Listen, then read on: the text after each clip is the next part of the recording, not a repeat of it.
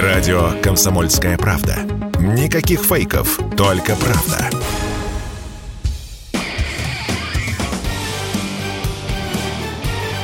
Говорит полковник. Нет вопроса, на который не знает ответа Виктор Баранец.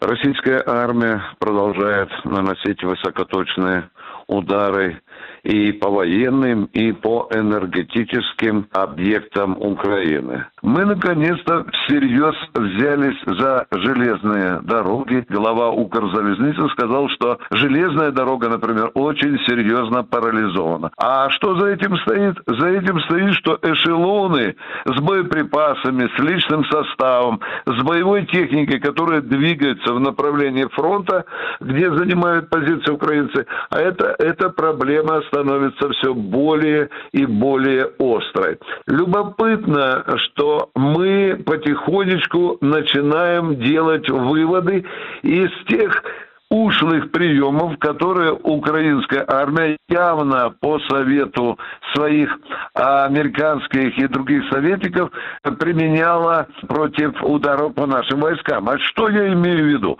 Это когда массированный удар, например, там ракетами украинскими или беспилотниками, беспилотниками, и тогда противовоздушная оборона начинает захлебываться, потому что она не может сразу выследить и захватить сразу целую группу ударных беспилотников. Вот такую методу мы и применяем тоже.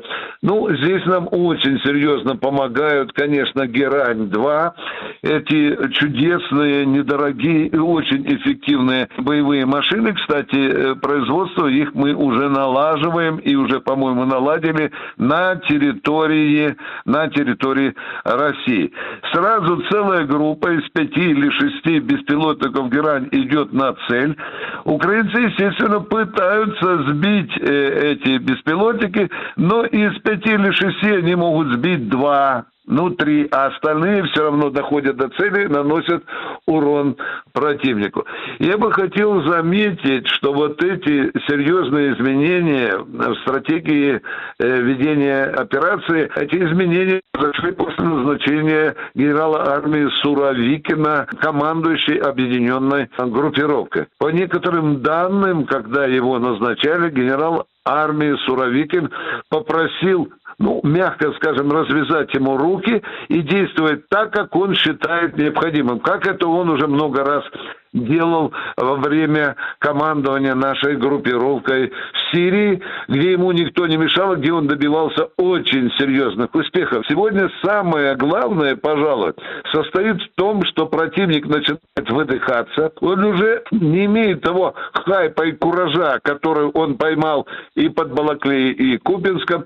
Он пытался здесь нанести очень серьезную группировку, там, говорят, насчитывается около 40 тысяч э, бойцов, пытался осуществить нападение в направлении Запорожья, и потому бросал сначала мелкие подразделения прощупывания нашей обороны, но получил очень серьезный отлуп. Наступление на Запорожье приостановлено, как, собственно, оно было и остановлено и на Херсон, и это уже можно смело зачислять в актив общего командующего генерала Суровикина, потому что именно он здесь надавал по башке украинским войскам, остановил попытки и разведки боем, это, э, в общем-то, сегодня достаточно серьезный признак того, что фронт стабилизируется, что мы начинаем даже в не, на некоторых участках фронта переходить в наступление.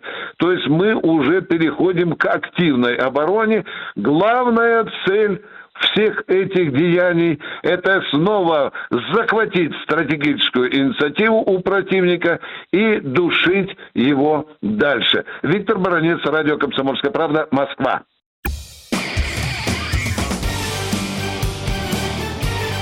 Говорит полковник. Нет вопроса, на который не знает ответа Виктор Баранец.